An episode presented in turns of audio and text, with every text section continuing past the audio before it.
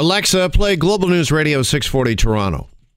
You know, when you say that at home, you might think you're do- doing nothing but just turning on the radio, but it turns out, uh, well, you're maybe doing a lot more than just that. When Amazon customers speak to Alexa, the company's AI powered voice assistant, they may actually be heard by more people than they expect, according to a new report. Amazon employees around the world are regularly listening to uh, recordings from the company's smart speakers as part of, they say, the development process for new services. This, according to Bloomberg News. Amazon has uh, long insisted that Alexa can only send recordings back to Amazon servers if the device uh, hears its uh, quote unquote wake word, such as Alexa or Echo. And there is no suggestion in this uh, report that uh, this is not the case. However, this uh, finding from Amazon employees has got some people worried about their privacy when it comes to these uh, voice assistants in their homes. Let's get more on this now from our cybersecurity expert, David Shipley. He joins me now on Global News Radio 640 Toronto. David, good afternoon. Good afternoon. Yeah, your take uh, on this uh, report, these Amazon employees saying that they are regularly listening now to people using Alexa, is that concerning?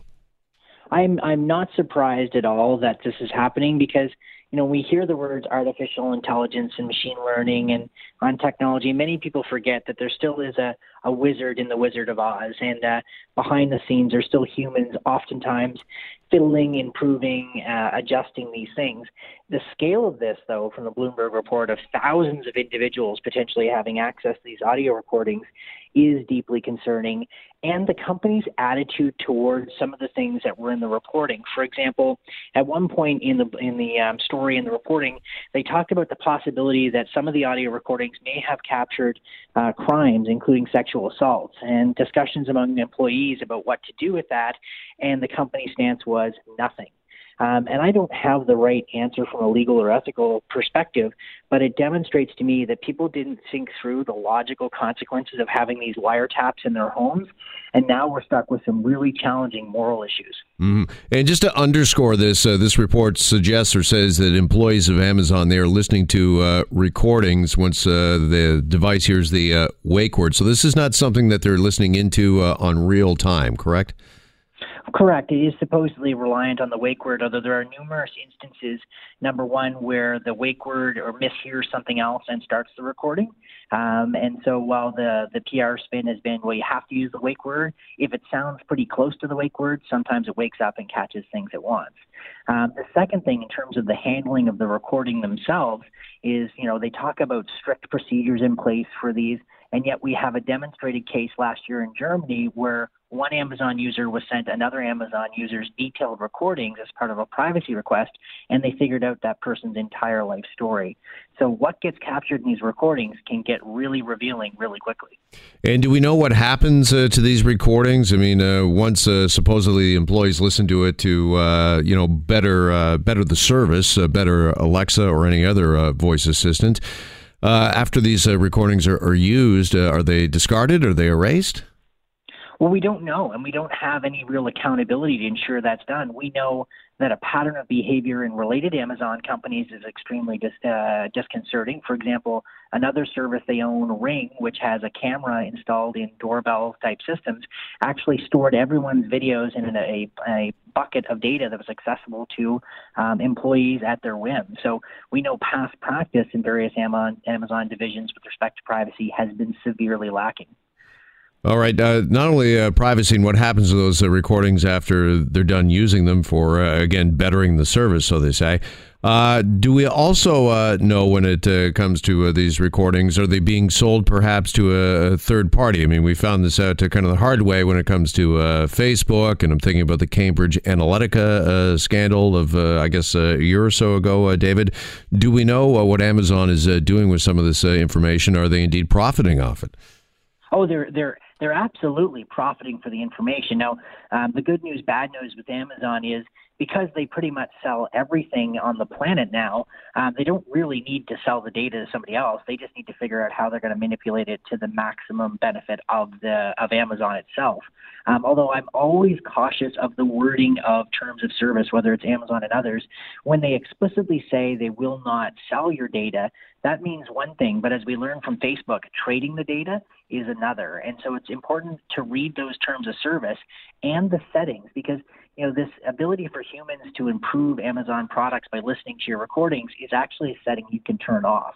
Um, you can you can opt out of the uh, improving Alexa process, and, and supposedly they'll respect that. But keep in mind, at the end of the day, they're accountable to no one.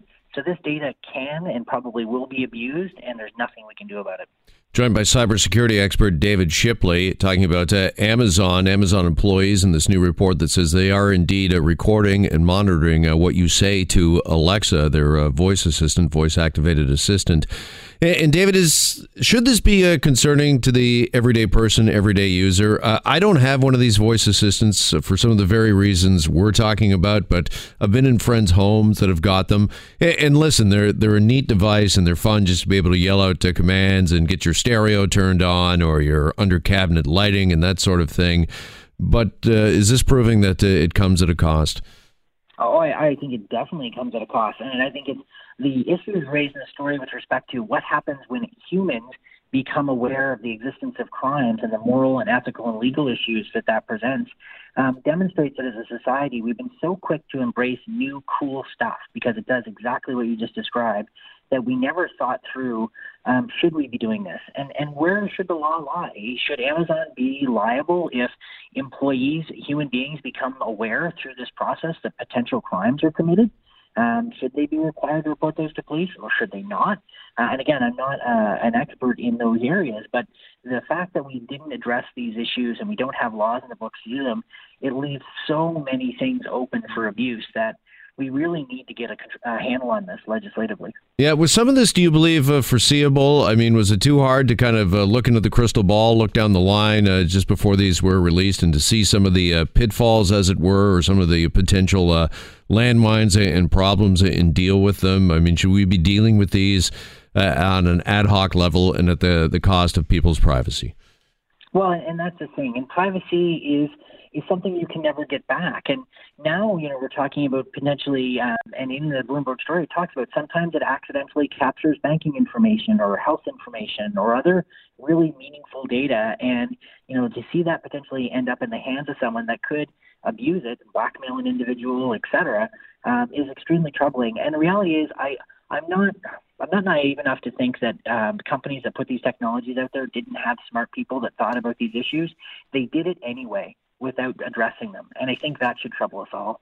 Yeah, just finally, uh, David, is there the potential? And again, I want to underscore that this report from Bloomberg says that they are listening to uh, recordings after a uh, wake word is uh, used. And as you mentioned, uh, it's a service that you can disable or, or turn off.